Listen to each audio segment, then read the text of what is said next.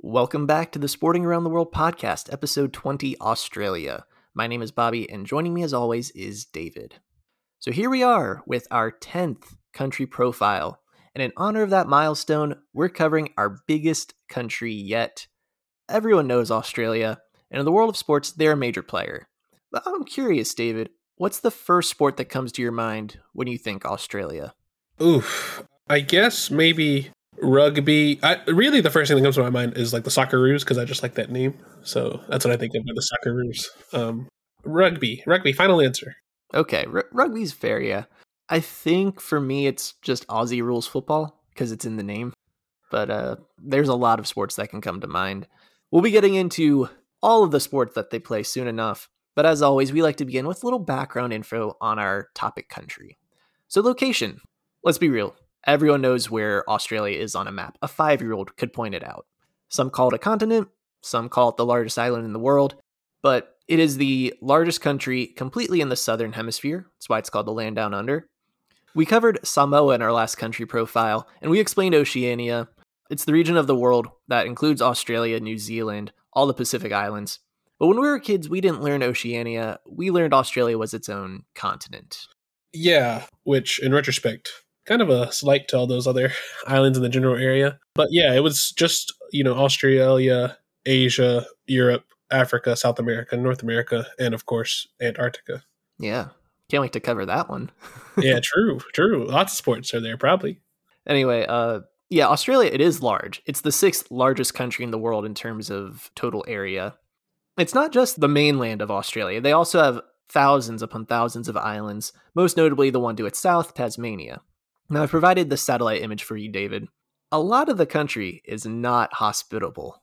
Yeah, uh, a good chunk of it is like the outback, right?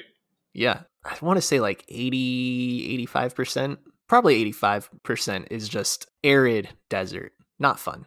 Not only do the animals want to kill you, but also the geography. The sun. yeah, hot. Basically, I mean, I don't know. It's probably, it's not technically a desert, but I bet it feels just like a desert. Yeah, the Great Australian Desert. That's what it's called. Second largest in terms of like sand deserts behind the Sahara. You know, technically Antarctica is its own desert. It's just due to precipitation. It's dry. But obviously, the whole of Australia is surrounded by water, so it's not all dry. Most of the people are going to live around the coastal areas, primarily the east and the southeast coast. So, some of the notable cities you got Sydney, you got Melbourne, Brisbane, and Canberra, which is the capital city. Moving on, though, do you want to guess the population? Oh gosh, I feel like it's probably not huge, but it's probably still a lot. I don't know, maybe like a hundred million. No, no, way less. Oh, ooh, fifty million. Even less. Ooh, twenty million. Yeah, so it's twenty six million. So it's not even in the top fifty in the world in terms of population. And you know, based with the largest land area, the only fully sovereign nations with a lower population density is Mongolia and Namibia. Wow. For how big it is, yeah, you'd think more, but uh, no, no, apparently not. Because everyone's just living on those coastal areas, which the cities that I listed before, we got some big cities. Just a lot of people live in the urban areas around them. Not many are going to be living in the outback. true, true. So, as for who the people are, Australia doesn't track data on race. So, they ask for ancestry instead. So, you're going to have like 80% European descent, somewhere around 12 to 15% are going to be Asian descent. And then around 3% are going to be your indigenous people, which would include the Aboriginal Australians and the Torres Strait Islanders, who are separate. Now, no official language, but Australian English is the de facto language. And now the brief bullet point history. This one's actually pretty straightforward. You ready? Mm hmm. All right. So people have lived in Australia for tens of thousands of years, but European contact first happened in 1606, and it was the Dutch who actually found Australia. And they called the land New Holland. But they didn't stick around, they didn't colonize it or anything. So the British, they came along much later, and they would establish a penal colony called New South Wales on January 26, 1788, and that is now Australia Day. Naturally, the British would expand their territory. They eventually ended up with six colonies, and they would unite on January 1st, 1901, as the Federation of Australia. The Statute of Westminster would be adopted in 1942, and that would effectively give Australia independence. And after World War II, you'd have an immigration boom to the country. Modern Australia takes off. And today, major economic hub of Oceania, one of the most well known countries in the world, one of the largest economies, too. And yeah, that's Australia in a nutshell. Yeah, I feel like Australia kind of has a similar story to us. We're kind of known as like the off English speaking. You know, there's like the prim and proper British, and then you have you know whatever we became and whatever Australia became. You know, they kind of we kind of did our own things. Um, I don't know if they view it us as the same way, but I've you know we're we're kind of the same. We're one of the same in, in a way. So it's funny. Uh, the reason that they started pushing for colonization in Australia was because they had just lost the United States. You know, think of the dates, like 1780s. That's when they were coming over to Australia for the first time. Let's move into the sports, though. So I want to start this one off with cricket. Now, Australia doesn't have an official national sport, but cricket would probably take the title if you were to ask an Australian. It's enjoyed by the entire country, and they're quite good at it. They've been playing the sport for over two centuries, and they even played the first ever Test cricket match in 1877. And that was at the iconic Melbourne Cricket Ground. Australia beat England by 45 runs in that match. This is where you would chant USA, USA if it was us, but you know, I don't know if there's like, oh, Aussie, Aussie, Aussie, oi, oi, oi. Is that what it is? That, is that they the do that.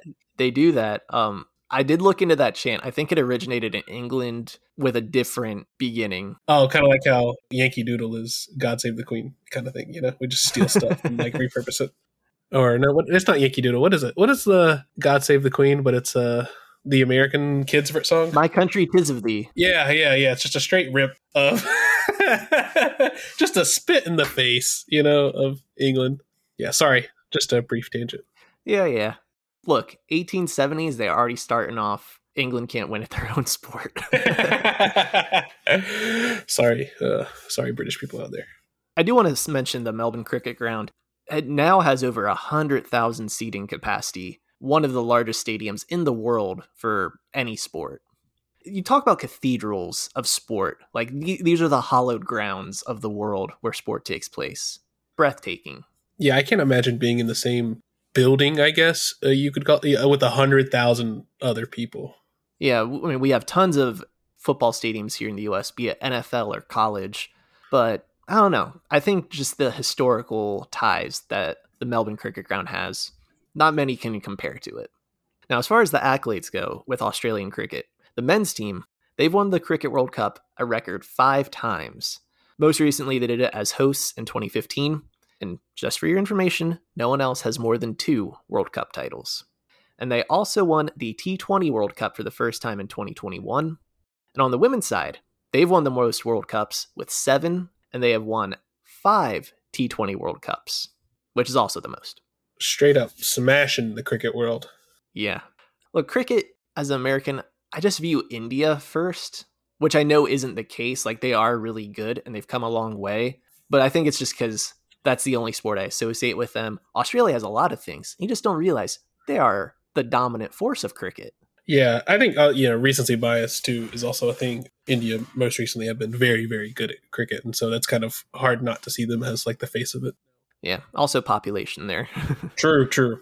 No, but Australia has, I mean, they've been historically the most successful country in the world at it. And obviously, with that degree of success, Australia's had some incredible cricketers. On the men's side, they may have the greatest player ever in Don Bradman.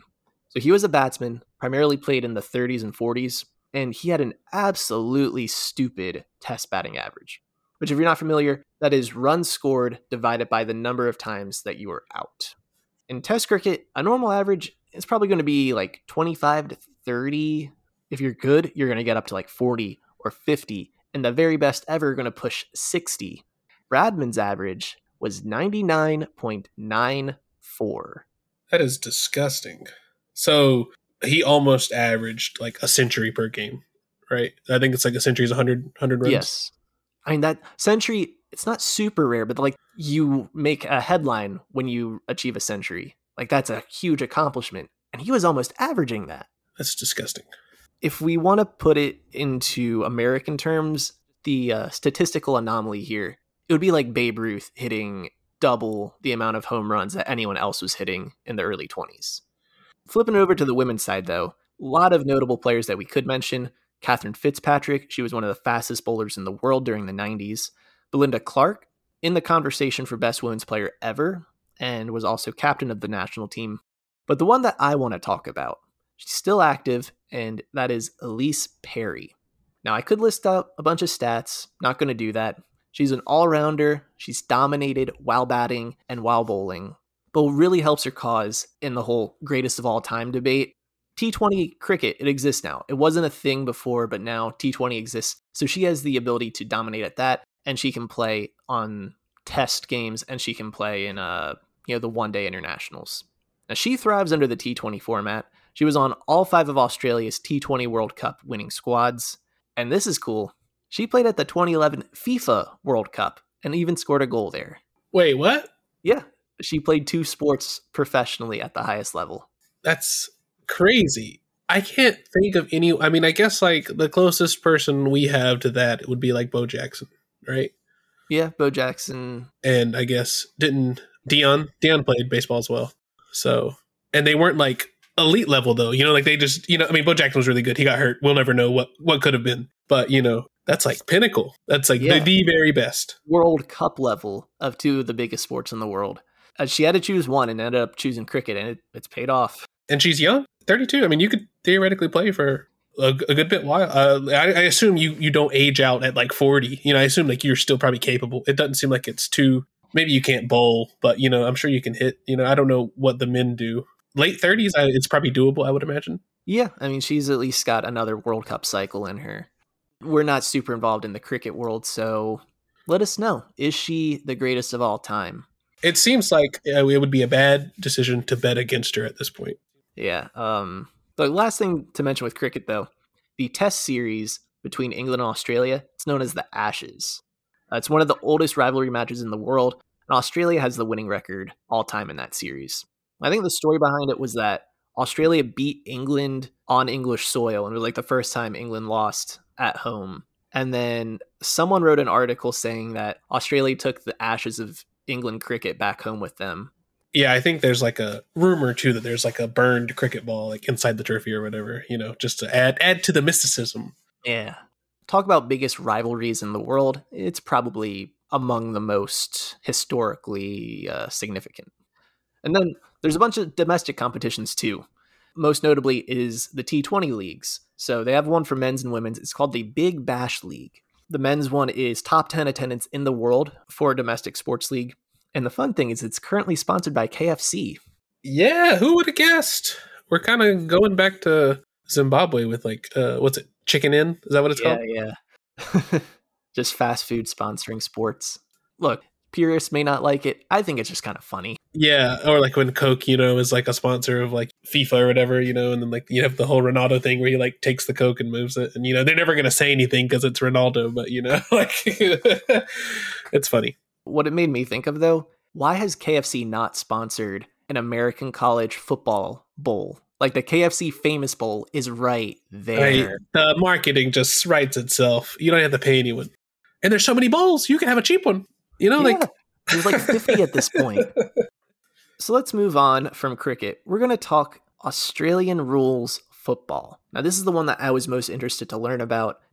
So, first, we got to mention the Barassi line because Australia, they have four prominent football codes that they play. You know, you got Australian rules, you got rugby league, rugby union, and then association football or soccer. So, the Barassi line, it's this imaginary line, runs diagonally through the country, and it divides it into two. So, starting off at the border of the Northern Territory in Queensland, and then it goes down to the southeast, all the way to the southeast tip of the country at the border of New South Wales and Victoria. So now, people to the east of the line, they're mainly going to be playing rugby, rugby league specifically. That's cities like Sydney and Brisbane. And on the west side of the line, you've got cities like Melbourne and Perth. They're going to prefer Australian rules football.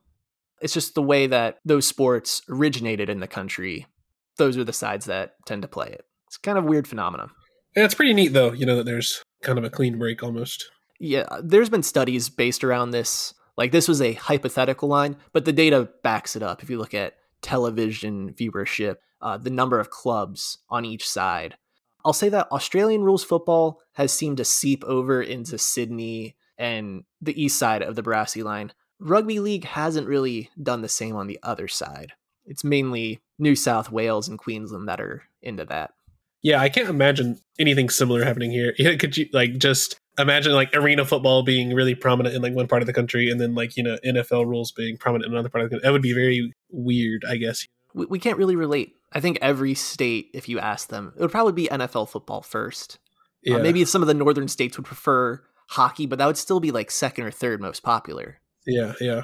Yeah, it is an interesting thing. I guess that's part of what happens when you have such a big country. Yeah, and with, you know, a big uninhabitable like middle part really, you know. So you have this I don't know what city is right there on the The West, that's Perth. Okay, yeah. So with that being so far away, you know, stuff they're going to be different. If I guess in some ways the United States is like that, there's a big old strip of grassland where cows live, and you know, that's pretty much more cows than people. But we're still so connected. We came in so late.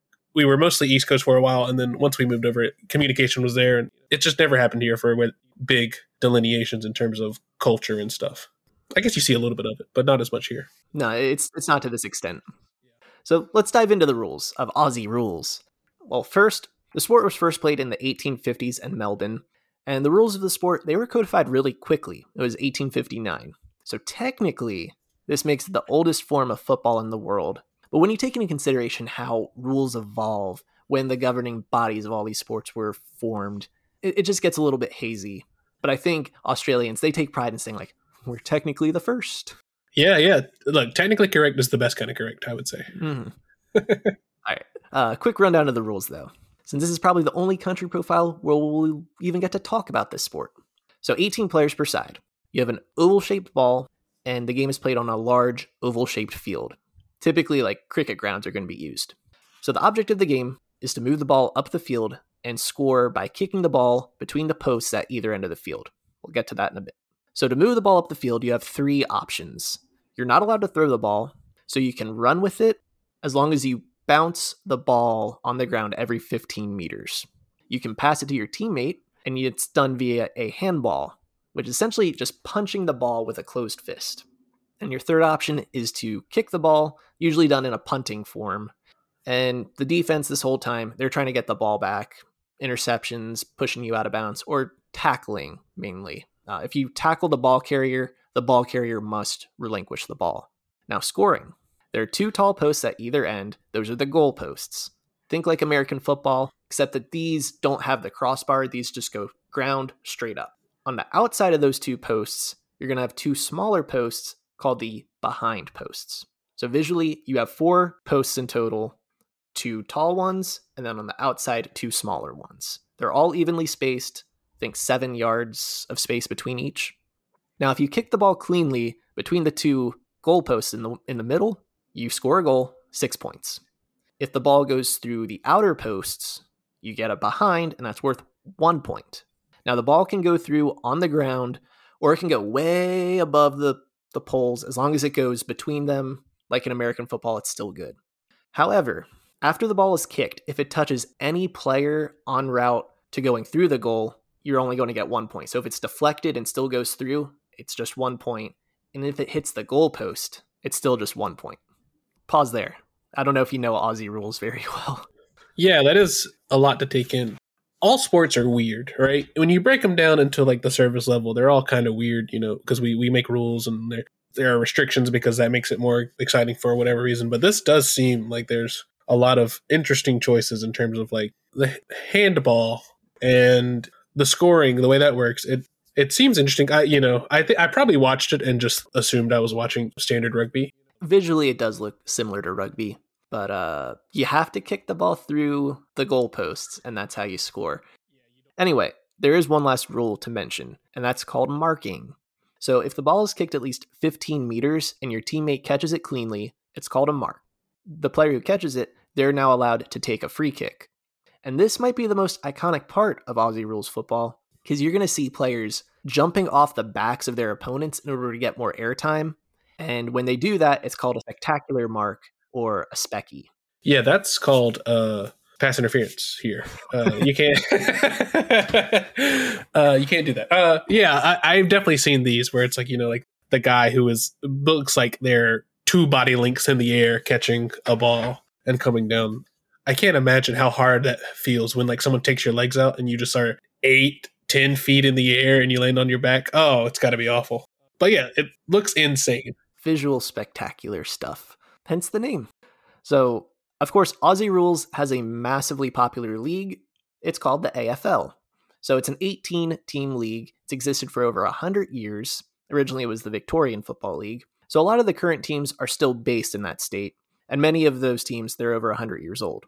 So, the season runs from March to September. And in terms of average attendance, the AFL is top five in the world for domestic sports leagues. Only the NFL, Bundesliga, English Premier League, and the Indian Premier League are higher. I wouldn't have guessed that. Wouldn't have uh, thought that at all. But that's that's crazy. Yeah, it's something in the thirty thousand range per game they're averaging. I mean, NFL is far and away the most. It's like sixty thousands. Yeah, yeah. And the cool thing, no single team has really been historically dominant. You've got seven teams all from Victoria, who have won between 10 and 16 premierships. But fun stuff here. Let's look at the logos. I've got all 18 of them pulled up with their names. Which one catches your eye? Well, I like North Melbourne with the kangaroo, like the swole yeah, the kangaroo. kangaroos. Yeah. Um, but some of the, I mean, they're all kind of, I don't know how to say this. Like, they kind of remind me of some of like college logos here, you know, like college sports logos. I like the Essendon uh, like the plane kind of reminds me of like the Winnipeg Jets almost. They're the bombers. Oh, okay, yeah, sure. I'm definitely team team Kangaroo, team uh, North Melbourne. That's how I felt too, uh, just because Kangaroos. But then I looked at the standings last season and they were last. oh, that feels bad. Yeah. All right, I'm changing my pick. Who's in first? Can you? Do you I know? believe who's... Richmond's been good lately. They are the Tigers. Okay. Yeah, that's fine. That logo's alright. Okay. Yeah, I like that one. I like the colors of the one next to them. Port Adelaide Power. Just black and teal is really nice. Oh yeah, that is pretty sweet. I think just the cleanest logo would be the Hawthorn Hawks in the middle, like the gold with the burgundy. Yeah, them or the uh the Magpies, the Collingwood Magpies. I like that one too. Last one that I want to mention is the worst one, the Greater Western Sydney Giants. Just the orange G what do you mean? That's classic. Everyone, it doesn't even look like a G. That's oh, it's also the biggest mouthful. I know they go by GWS, but like Greater Western Sydney, that is just take out a couple words there. You know, just uh, definitely needs a rework logo wise and maybe name wise. And they're one of the newest teams too. Ooh, yikes! Anyway, let's move on. We're gonna head back over the Barassi line for rugby league. So if you recall from the Samoa episode, there are two codes of rugby. You have a union, that's the more popular in the world. And while Australia does play it, I mean, it's not quite as popular. Rugby league, though. So, rugby league, not as many countries are going to play it. It's really just Australia, New Zealand, and then the United Kingdom, mainly England. So, they have the National Rugby League. That is the name of their top domestic competition. There's also a women's one. Those are both highly attended leagues. And a majority of the teams in those leagues are going to be based in and around Sydney, which just supports the whole Barassi line thing. Funny enough, the men's league only has one team on the west side of that line, and they also have one team in New Zealand. So it's that's how big the the Barassi line divide is. Just filling out teams. Yeah, we're going to go New Zealand before we go back to the west. I wouldn't make a comment on how that's kind of odd, but I guess the population, I guess, just makes sense. There's so many people on that other side. So important thing to note about the the line, it's roughly divided like half the population is on each side. Because like you still have major cities on the west and like the the southeast part of the country is still on the west side of the line there. Like Melbourne is on that side of the line. I don't know, it's just kind of weird that they went that there's a team from New Zealand. I mean, good for New Zealand. They like the sport too. It's probably not a whole lot of leagues out there for rugby league. But if you want to learn more about rugby league, no better place to watch it than Australia.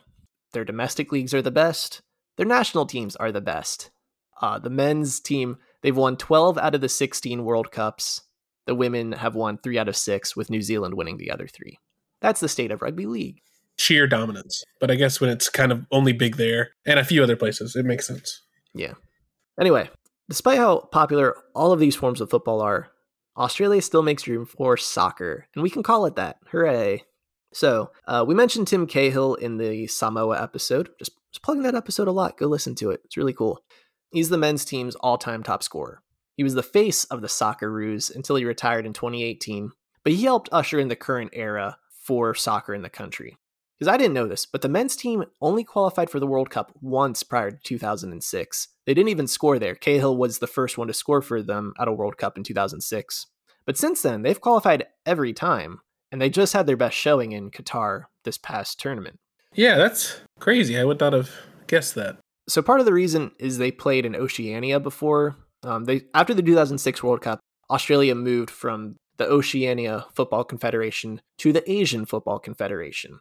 So in all those prior years where they weren't making the World Cup, they are typically losing in the Intercontinental Playoff because they would win Oceania, but then they would lose to like someone from South America or another confederation.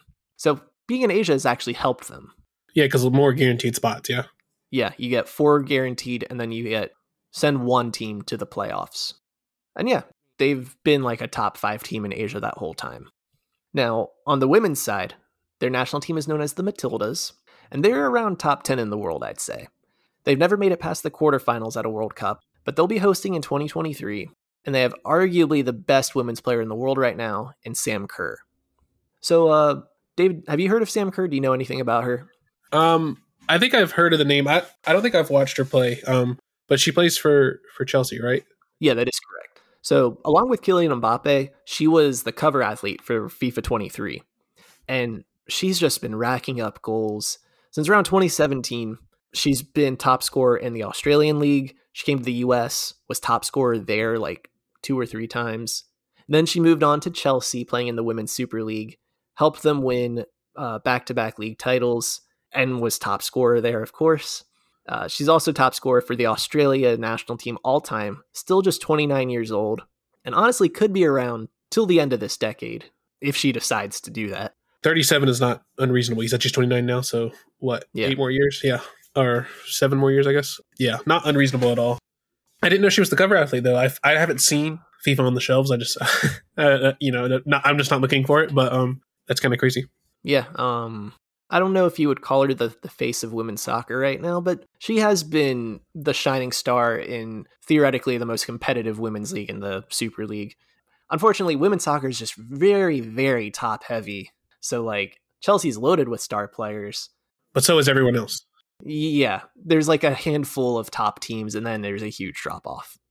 Let's move on to basketball, though. A lot of sports to cover here. So, speaking of standout athletes, Lauren Jackson so she was a WNBA star player, tied for the most MVP awards in league history with three. And in the international landscape of basketball, yes, the US is very dominant, especially on the women's side. But Australia, they won the 2006 FIBA World Cup, and Jackson was the top scorer there. I wasn't aware that anyone else was winning these World Cups aside from the US in women's basketball. But that's really cool. And she was like the star for them. Yeah, I this may be a little early, but it, uh, yeah, I'm just gonna go and say it because it's on my mind right now. But is Australia like the like heaviest hitting country in terms of you know I guess you know pound for pound the like best sports country in the world if you think about population and like the athletes they produced? See, I was thinking that too when I'm going through this because the U.S. we play a lot of stuff. I feel like if I went through and just evaluated every sport, we might come out on top. But like the sports that everyone plays and the whole world is going to be somewhat competitive in, we don't really do the whole rugby and cricket thing. They do. And then we haven't even gotten to the rest of the sports yet. I don't know. Australia might be. And considering the population size, you might be right. Anyway, uh, men's basketball, they just continue to have more and more players in the NBA. It feels like every year they have someone going in the first round of the draft. They had their best World Cup finish in 2019. They finished fourth. Then they won bronze at the Tokyo Olympics. And then they won the Asia Cup in 2022. And they've done all that without Ben Simmons, you know, a star of the NBA, former first overall pick. He seems to miss every international tournament for whatever reason, and he has been injured a lot. But Australia, they they're making ground. They're probably the best that they've ever been in basketball. Yeah, it's it's kind of I guess the story of this is, you know, if you can play it, Australia's pretty good at it. You know, there's not many things. It seems like, you know, they've had someone who's been really good. Yeah. Takeaway Australia's good at a lot of things, but we're not done yet. So let's do a little quick fire round. So Australia, they've been world champ in both men's and women's field hockey, because of course they have. They've been by far the best country in netball, winning 11 out of the 15 World Cups there. Uh, baseball, they're kind of prevalent in that. We've had uh, quite a few professionals go to Japan as well as the United States. Uh, right now, they have one of the best relief pitchers in Major League Baseball, Liam Hendriks. Surfing, Australia's been instrumental in the development of that as a sport. I mean, Quiksilver, that's a big brand there, a Billabong as well. And they've had some of the most prominent surfers ever, like Stephanie Gilmore right now.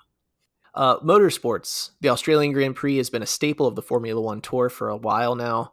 They also have had a three time world champ in Jack Brabham. Golf, there have been a lot of notable golfers in Australia's history. Karrie Webb won seven majors, and then Adam Scott is the only Australian to win the Masters.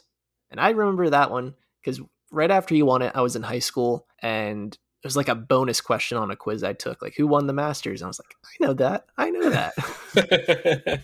yeah, I I just someone needs to nerf Australia. I guess when you live in a country where you know jokingly the animals all kill you, want to kill you, and you know the weather's not so good in some places, you know you just you just uh, you get tough. You can do whatever if you if you manage to grow up. All jokes aside, it, it's kind of crazy just how good they are. Yeah, there's just so many that we we could have took a deep dive onto any of those sports. But you know, we have to draw the line somewhere, otherwise this episode just draw out forever. So I decided upon tennis to be one to take that deeper dive. Part of the reason for that, the Australian Open. It's coming up soon. It's one of the four major championships or Grand Slam events of tennis. And it's the first one on the calendar year, takes place in January. And I don't watch a lot of tennis, but I feel like I follow this one the most. Because it takes place in our winter months, and I feel like I'm just inside more often, I guess. Yeah, and I think sports in general are very slow in January, right? Because what's going on? The NBA and hockey, and that's about it, really. I mean, football, it's like. Oh, yeah, I guess playoffs, but it's early January, you know, yeah. So, oh, I guess, yeah, it's entire January because, yeah, Super Bowl's in February. Yeah, but I think, yeah, it being cold and rainy and I guess snowy some places, it is easier to, to catch the Australian Open. Out of all the majors, that's probably. Wimbledon's probably the one I watch the most, but otherwise, yeah, Australian Open is is probably second. We got to mention a few players, though, because Australia's had a ton of notable ones. On the men's side, only eight players have ever won the career Grand Slam, meaning that they won all four majors at least once. Now, out of those eight players, four of them have done it twice, meaning they won every major tournament twice. And two of those four are Australian. So we have Roy Emerson. He won 12 Grand Slam events in singles, 16 in doubles. So yeah, he completed the career Grand Slam in doubles as well as singles, which is something that no other player in the men's game has done before. Now, the other guy is Rod Laver. He won 11 Grand Slam singles events, but he could have even more. So the story here, in 1962, he won the calendar Grand Slam. So he won all four of the majors in the same calendar year. And that's only happened once before him. He would turn pro, and that prevented him from participating in major tournaments for a few years because they only allowed amateurs at this time. So it wasn't until five years later, 1968, that the Open era began, and that's when professionals could participate in the major tournaments again. So what does he do? He wins the calendar Grand Slam again in 1969. And to this day, he's the only male player to do that twice. Ew. So seven year gap? A five year gap. Seven year gap from him winning the calendar Grand Slam, but there was five years that he was not able to yeah. And that's his prime years like yeah yeah. He lost the best yeah the best time to be playing. That's disgusting. That's filthy. So in those five years though there was a pro tour and he won eight of the major pro tournaments. Like they had a wimbledon pro and a us open pro that sort of thing. So he won eight of those major tournaments in that five years. So in a different timeline you could say that he had 19 grand slam titles and that puts him up there with federer nadal djokovic Today, he's still kind of seen as like fourth best. He's the best of the rest behind those three. But in another timeline, he's probably more in the conversation, I guess.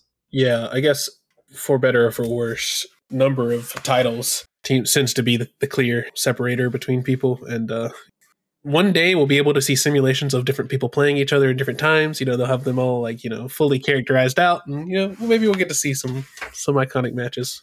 Yeah, I mean that'll be cool.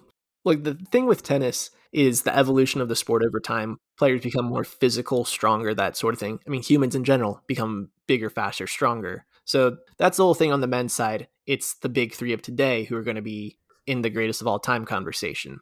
So on the women's side, there's a similar thing here.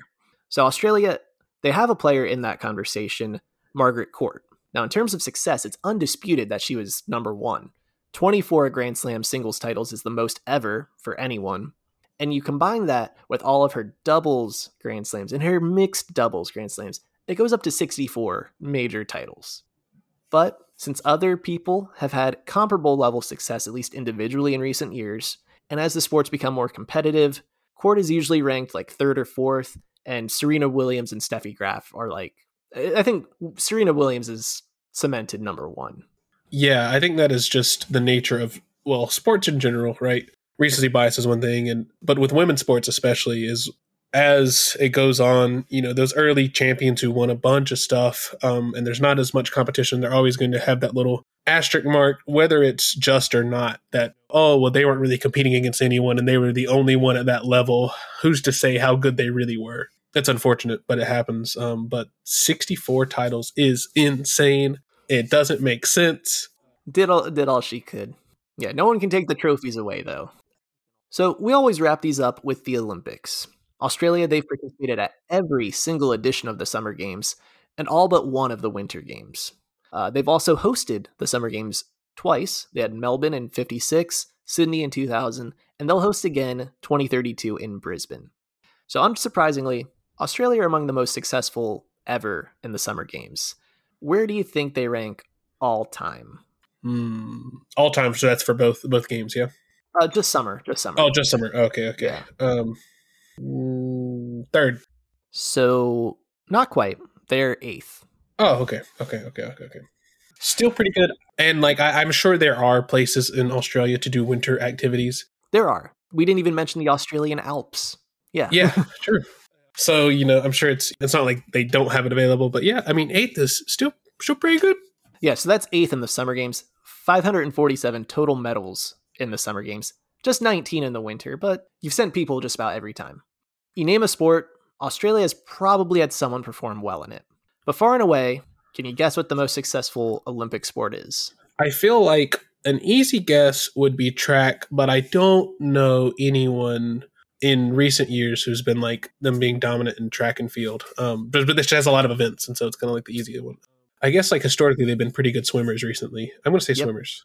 Yeah, swimming is far and away because that also has a ton of events too. Yeah, true, true. So they've had a lot of notable swimmers, but Emma McKeon, she was the star of the Tokyo 2020 Games, four golds, three bronzes, the largest medal haul of the tournament. And she was just setting Olympic and world records left and right. We got like freestyle swimming, the freestyle relay, medley relay. And she'll be 30 years old for Paris 2024. So she could add to those to her 11 total medals, potentially moving to like the top 5 all time in Olympic medals. It's that's insane. Like Michael Phelps far and away the most, but it's really congested around the the early teens. She could move up into top 5, top 3 maybe. Yeah, that's crazy. And like 30 is a good age, you know, you're not really at the point where people are like, "Oh, you're you're slowing down. I feel like you're still kind of in your prime. You're still capable of you know competing with the young guns. I'd say unfortunately that it might be your last chance. I don't know, 34. 34 would be pushing it when you have like 16 year olds and 18 year olds who are fresh out, you know, no injuries because it just happens with, you know, being in the game that long, you know, stuff like that. And in a competitive country like Australia, there's someone breathing down your neck the entire time. Yeah, yeah. And when you're in a country like that, eventually you know it just it happens faster people surpass you faster and like the team's gonna or the country's gonna make the best choice to give medals it's not gonna be you know oh you're important you know it's like no we want to put the best people in the free in the medley we want to put our best people in the freestyle because we want to win the gold right right should also mention paralympics really successful too i think third most all time in the summer games so you were right with the guess where we go with Paralympics. Uh, yeah, I, that's what I was guessing. I definitely wasn't trying to guess the other one. I was guessing Paralympic Games. It was a trick question. Yeah, you, you got me there. uh, but again, it's swimming. Uh, is that their that's their main thing? Matt Cowdrey is going to be the one to shout out there. Twenty three medals in total. There are a lot more medals given out in the Paralympics, though. There's more events, but I mean, twenty three. Yeah, yeah, that that's no joke. You want to win one. That's a huge accomplishment top three in the world in something, but 23 times you're on that podium. yeah, yeah, yeah. Insane. So I think we'll end this one here. Again, there was a lot of sports we could have taken a deeper deeper dive into. We wanted to highlight the ones that felt most pivotal to Australia's identity. And honestly, Aussie rules football was the one that I really wanted to look into. It's a really cool sport. It's the one I spent the most time watching while doing the research for all this. So maybe we'll do a follow up on that and some of the other sports like netball in the future.